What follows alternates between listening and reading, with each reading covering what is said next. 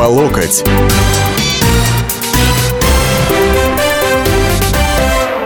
Здравствуйте, дорогие и глубоко уважаемые. Это «Руки по локоть», радио «Комсомольская правда». В студии, как всегда, в этот день и час я, ваш покорный слуга, политический обозреватель Александр Гришин. И хотя программа у нас всегда как бы о политике в той или иной виде, в той или ином отношении, вот, я не могу не поделиться с вами в самом начале э, достаточно интересным э, событием и известием. Э, дело в том, что сборная Чехословакии так и осталась на первом месте в нашей группе на чемпионате мира по хоккею. Э, значит, финишировала, обыграв швейцарцев 5-4. И э, в результате в четвертьфинале сборная не Чехословакии, а Чехии, сборная Чехии встретится с, со сборной Соединенных Штатов Америки. Вот, это государство не делилось, как Чехословакия. Вы уже, извините, старого болельщика, что называется. Вот. Мы же, если сохраним второе место в своей группе после сегодняшнего матча с Швецией, будем играть в этом случае со сборной Германии. Ну, а теперь от битвы что называется, от баталий ледовых к баталиям, которые у нас в городских джунглях, на асфальте. Хотя, в принципе, кладбище это все-таки больше ассоциируется у нас не а, с заасфальтированной территорией, да, а с чем-то таким природным неким. Хованское кладбище Москвы, столицы. Да, именно об этом будем сегодня говорить. Суббота, гигантская совершенно драка, в которой участвуют, до сих пор так и не посчитали, 200 человек, 300, 400 или даже все 500. Трое погибших, а более сотни а, раненых – и вот на данный момент, насколько я понимаю, 14 арестованных временно задержанных. Вот. Э, суд практически всем, кто был задержан, выносит сейчас решение об административном аресте пока, о продлении ареста и так далее и тому подобное. Вот. С одной стороны, у нас граждане Средней Азии – ну, как правило, вот говорят преимущественно там таджики, которые на этом э, хаванском кладбище э, скажем так, сконцентрировались несколько лет тому назад, вот, а оказывая услуги э, тем жителям столицы, которые э, приезжают туда навестить похороненных родственников, либо приезжают этих же самых родственников или друзей хоронить. Э, дикая совершенно битва.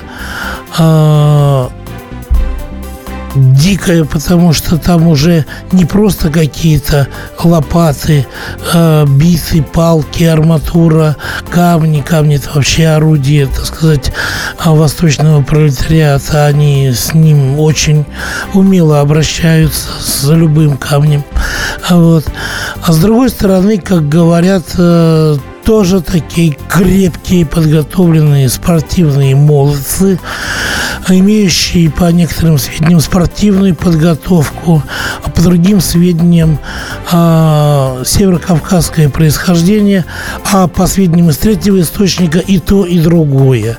И вот москвичи, которые приехали хоронить своих родственников, оказываются фактически между двух огней.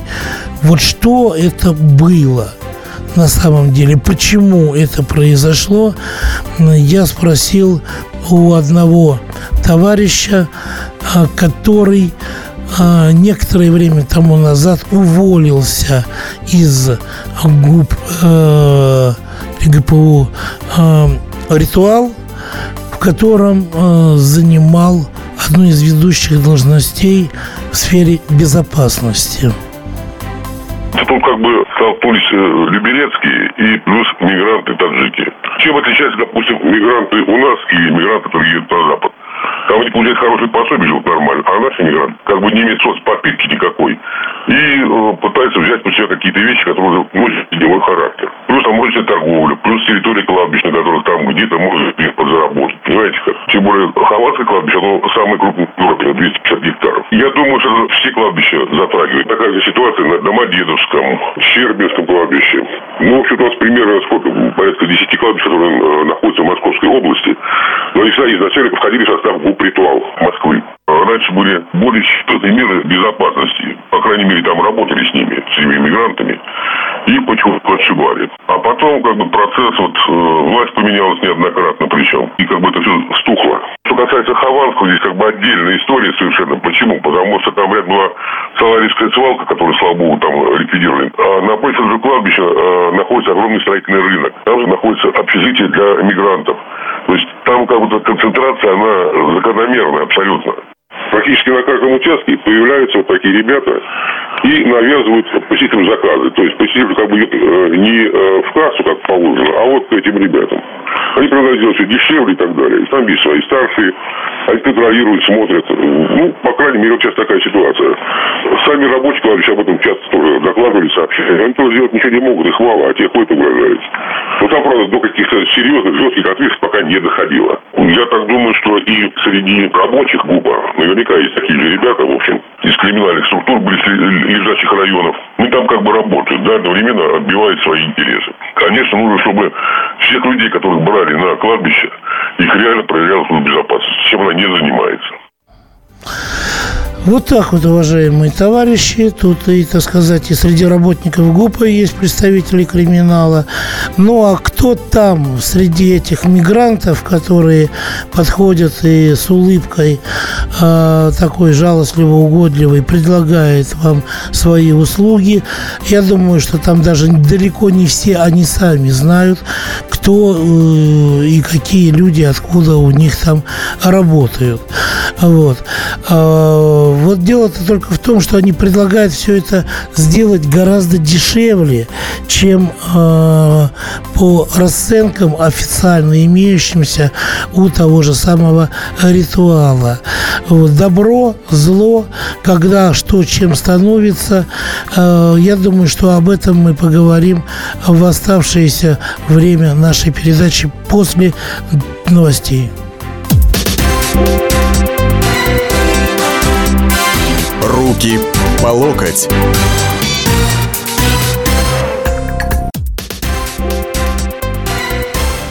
Все проблемы ему по колено. И по пояс любые критики.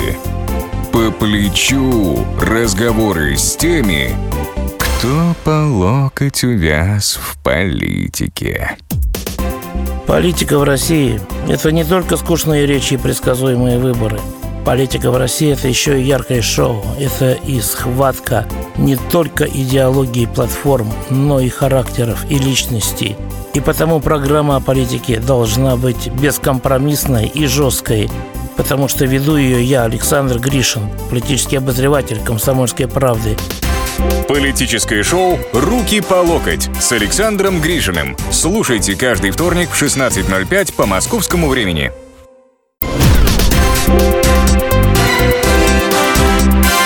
Руки по локоть.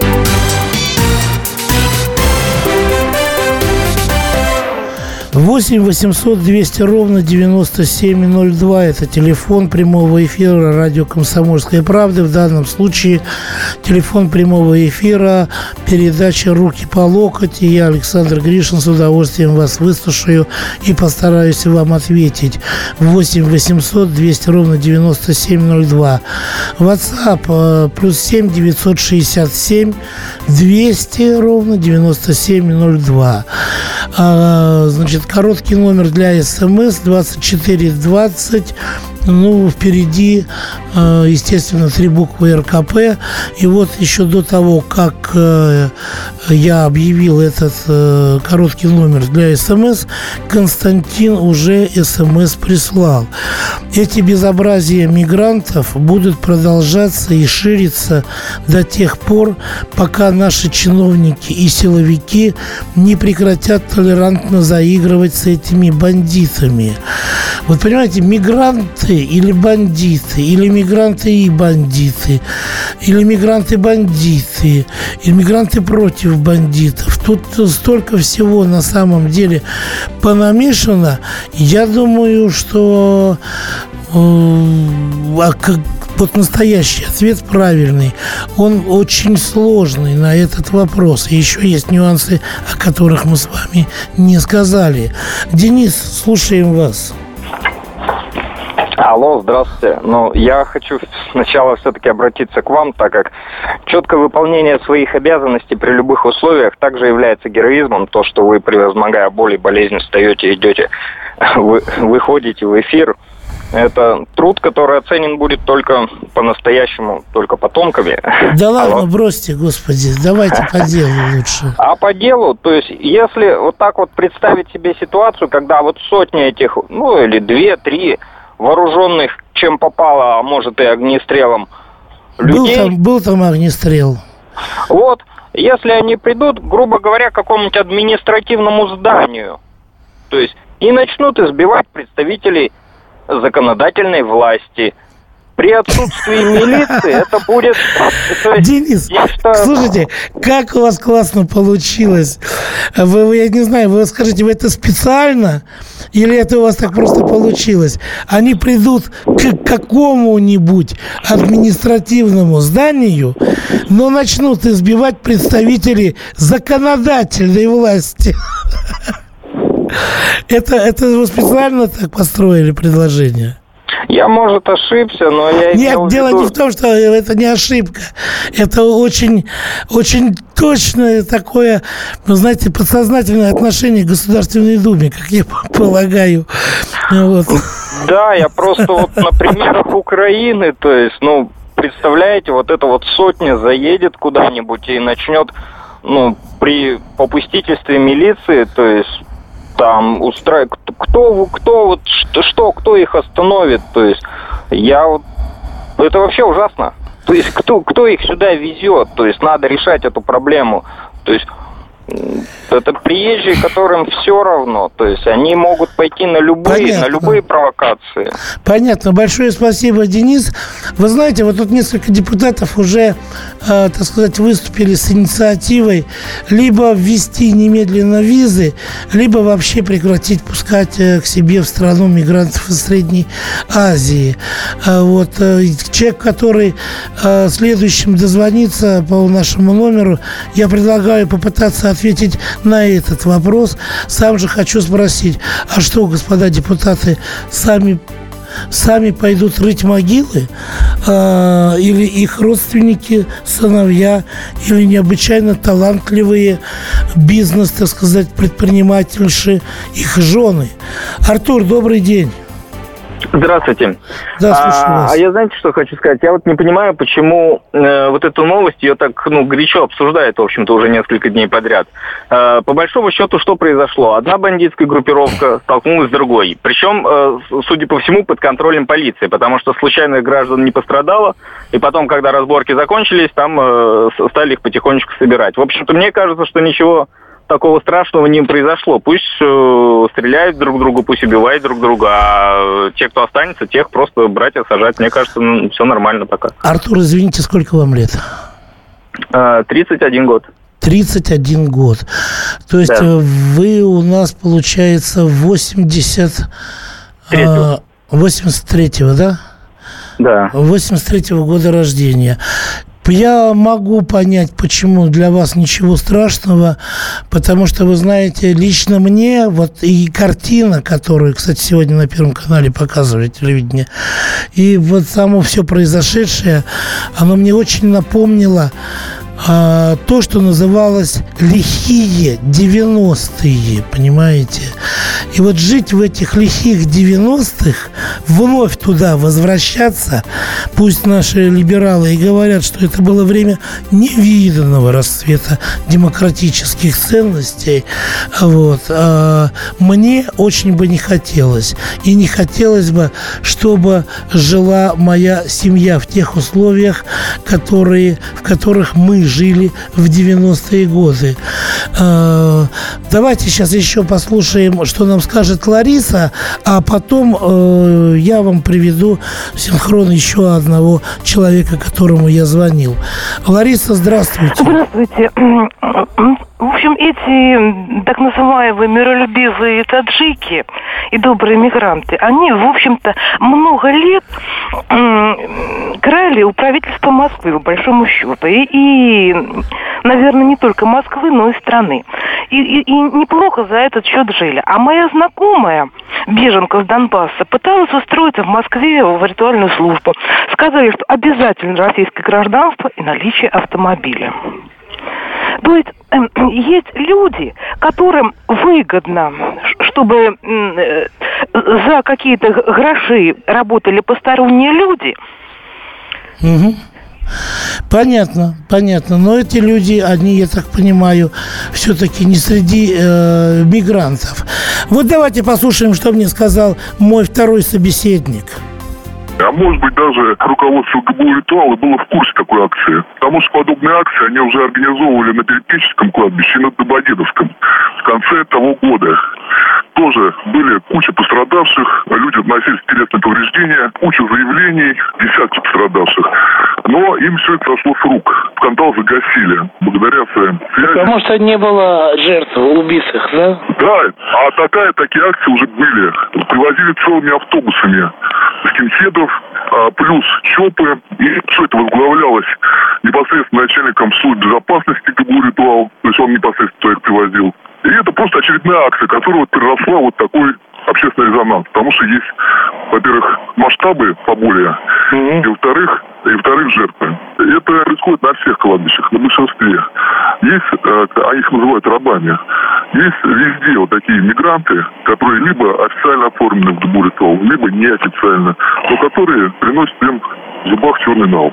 Оставляют все какие-то проценты, но половину либо больше приносят сюда. Дубуритол действительно стало убыточным предприятием. Хотя до этого приносило миллиарды в казну города, а сейчас стало убыточным. Потому что все перешло в черный нал. Через газ проходит очень мало сумм. И выгоднее вот таить вот этих мигрантов по полной и черный нал получать, и продавать бесхозные захоронения. Сейчас же четыре родовые ушли в прерогативу департамента торговли услуг, реализацию через аукцион вот эти, да? А они что это? Они нашли обходной путь. Они разоряют бесхозные захоронения, останки человеческие, либо закапывают в специально определенное место, либо прикапывают глубже. Mm-hmm. И продают людям э, за полцены, ну полцена там тоже хорошая получается, 500 тысяч, 600, ну, в зависимости от кладбища. И продают людям как свободное место а по документам оформляют как под хранение, в родственное захоронение. Естественно, uh-huh, по деньгам это получается только копка, ну там, 9 тысяч да, рублей, а в карман себе кладут 500, полмиллиона. Понятно. Слушайте, ну это получается, что у нас а, вот это государственное унитарное предприятие и является рассадником криминала и бандитизма? Они все это контролируют. Конечно, на Хованском я не буду врать. Э, ситуация немножко посложнее, потому что там территория, сами понимаете, 10 гектар. И всех не отследишь. Но на других кладбищах это прям классика. Контролируется 100% все. Вот так вот, уважаемые товарищи, э, оба мои собеседника не мальчики. Я думаю, вы уже отметили то, что нам пришлось изменить их голоса, чтобы их не узнали. Это при том, что сейчас они в ритуале, в структуре, в системе ритуала уже не работают.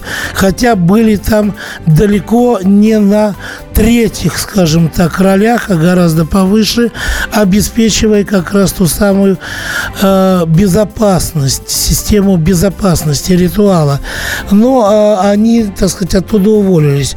Оба э, были сотрудниками структур определенных. Второй из МВД, первый из более серьезной конторы. И при этом и при этом, да, они просили, чтобы их голоса не звучали в неизмененном виде и их не называли. Продолжим после новостей. Руки по локоть. Как не пропустить важные новости? Установите на свой смартфон приложение «Радио Комсомольская правда». Слушайте в любой точке мира. Актуальные новости, интервью, профессиональные комментарии. Удобное приложение для важной информации. Доступны версии для iOS и Android. Радио «Комсомольская правда» в вашем мобильном.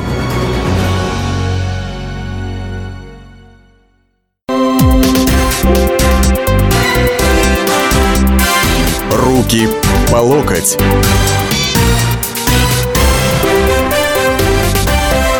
Входим в завершающую часть нашей программы «Руки по локоть». Александр Гришин в студии.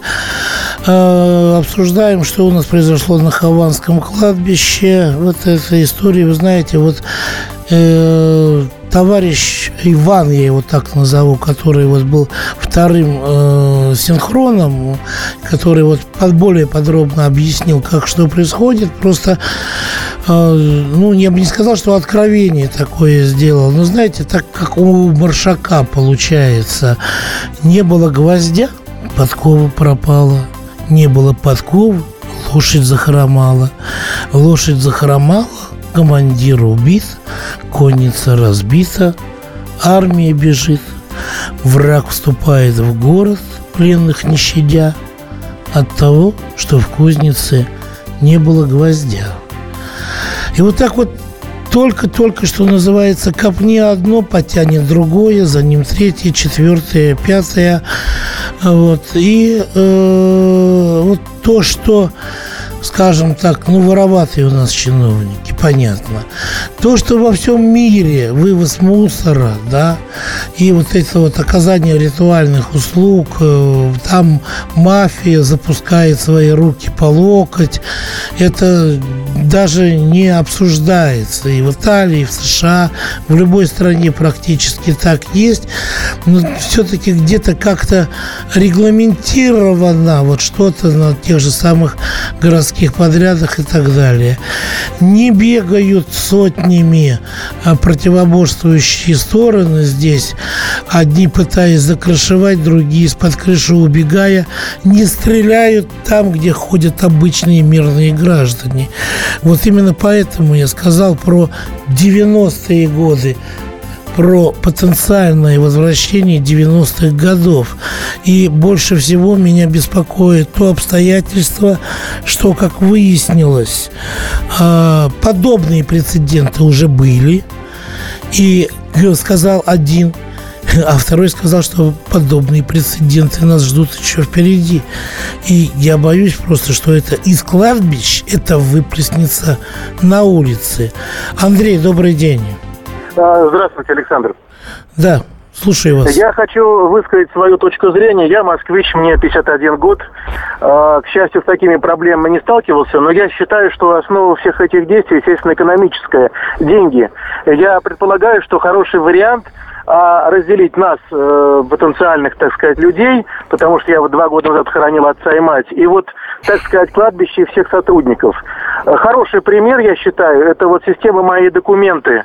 Э, если мы через них будем оформлять э, что-либо, пускай мы будем там даже позже платить за эти услуги, но, так сказать, на кладбище эти деньги будут приходить опосредственно, по безналу и так далее, с тем, чтобы понимаете, ко мне не подходили люди не говорили, я уже это знаю сам, что официально стоит столько-то, но если вы дадите еще 10 тысяч, э, могилку сделаем, э, шикарно выкопаем и так везде, во всем и так далее. Я массу денег потратил на похороны, понимаете? И пока мы это не решим, вот это вот разделение, да, то сейчас мы убрали коррупционную составляющую в оформлении машин, в получении прав и так далее. Было бы желание, грубо говоря, наших э, властей организовать это через систему, говорю, вот тех же мои документы, я думаю, мы как-то пришли бы к какому-то цивилизованному решению вопроса. Понятно. Спасибо большое, Андрей. Я думаю, что вы во многом очень правы.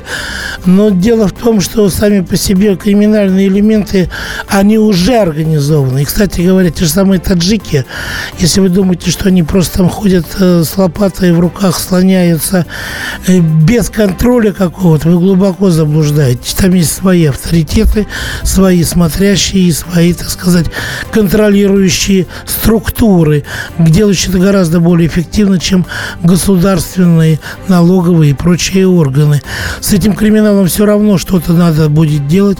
Это, по сути, организованная преступность. И мне почему-то кажется, что без возрождения отделов управлений по борьбе именно с организованной преступностью а, в нашей стране будет трудно рассчитывать на победу в борьбе с криминалом. Владимир, здравствуйте, вы в эфире. Здравствуйте. Вместо одного черкизона сделали вокруг Москвы десятки черкизонов. И там проблем не только одна, что вот это крышевание преступности, но там масса проблем. Во-первых, мы видим, что в Дагестане одну там группу там из трех-четырех уничтожили, тут же появляется другая, то есть распространение ваххабизма. Откуда мы знаем, что делается здесь, на территории Москвы? Это раз. Во-вторых, там, если вы говорите, что это организовано все, что дали отпор там уже под управлением кого-то, откуда мы знаем, не готовятся ли такие же боевые отряды, которые там поставят под ружье 10 тысяч? Нам тут в Москве мало не покажется, понимаете? Вот, вот такие вещи будут происходить. И поэтому надо просто это в корне решать. И, в первую очередь или миграцию вообще закрыть, а уже потом с коррупцией порядок наводить. Понятно. Просто... Понятно, спасибо. На нашей земле чужеземцы делят сферу влияния. А где же русская мафия, Александр? Ну, Александр, вы знаете, был популярный ответ, что она пугает американскую на ее земле. Не знаю, уж так это или нет. Почему нашей власти выгодно такое положение дел? Наверное, эта власть обогащается. Юрий Г. Липецк. Вы знаете, я думаю, что не наверное, а совершенно очевидно, что называется. Если, как вот сказал товарищ Иван, кавычках, что 500 тысяч за э, под захоронение к якобы родственникам фиктивные, вот, а таких могилах ой как много, то а я денежки люблю, это уже может стать э, песней для э, вполне официальных сотрудников отрасли. Влад, добрый день, вы в эфире, слушаю вас. Вы Здравствуйте, звоните? Александр. Да. да, я хотел высказать свое мнение. Ну, понятное дело, таджики и узбеки, они, конечно, относительно этого ни при чем, но их надо гнать просто поганой метлой. Я сам из Краснодара, я работаю в строительной сфере, ну, они просто демпингуют э, людей мы либо поддержим своих людей, либо поддержим другое государство. Тут одно из двух. А то, что вы там приехали... Алло.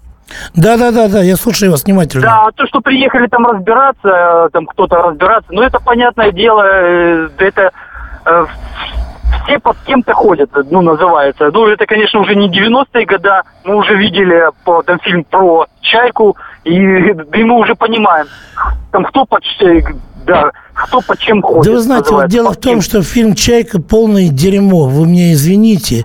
Не ну, потому, что он не, про не, Чайку, а потому, что он ничего да, не доказывает, он профанирует тему. Вот. Сейчас э, еще, значит, в WhatsApp пусть хоть перебьют друг друга, еще не все поделили, только мирных граждан пусть не втягивают в это. Албор написал. Ну, вы знаете, а они спрашивать-то не будут. Не будут они спрашивать, втягивать или не втягивать. Я думаю, что всему голова коррупции, все элементарно.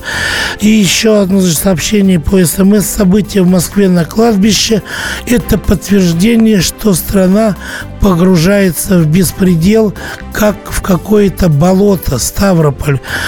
Ну вот и самому-то боязно, что в беспредел, как в болото. Были уже, были в беспределе, очень не хочется возвращаться. И потом опять оттуда выбираться с потерями. Александр, добрый день. Александр, Ростов-на-Дону. Здравствуйте, Александр Павлович. Слушай. Я, во-первых, хочу, хочу с вами согласиться, это возврат к 90-м. Боитесь вы этого или не боитесь, но это уже реально. Вот это раз. Вы это у себя в городе вот видите какие-то признаки этого? Да, Александр Павлович, я работал в охране, и я ночью нельзя спать было. Я через витрины вот эти стекла, я видел вот это вот все эти движения эти. Новое поколение молодых хотят кушать, пить, курить и так далее, понимаете? И они ходят, походят к таксистам, ну и так далее, так далее. Все, все, все, что было, опять начинается, уже возродилось. Угу. Это раз. А во-вторых, таджики и узбеки, вот, абсолютно умные люди, понимаете, нелегально живут по 10, по 20, по 30 человек здесь у наших русских женщин, вот. Не знаю, как они там проживают. Ну, короче, ну молодцы, я говорю. То есть они рациональнее нас сто тысяч раз. Сто тысяч раз. Да, Поэтому... экономнее, рациональнее или еще что-то. Могу только сказать, что вы знаете, вот буквально э, позавчера э, тащил на себе э, вместе с тремя таджиками одно такое деревянное сооружение деревенского типа. Вот. Но вот что касается демпингует, это, по-моему, Влад сказал из Краснодара. Вы знаете, если бы у нас люди были богатые, которые могли бы платить за профессиональные услуги архитектора, при этом не ужимая себя в бюджете и так далее. Вот тут как раз по WhatsApp пишут. Тому, кто про демпингует, говорил, он понимает, что у людей просто денег нет, тех, которые он хочет. Вот нанимают гостей нашей страны Екатеринбург. За сим до следующего вторника. Руки по локоть.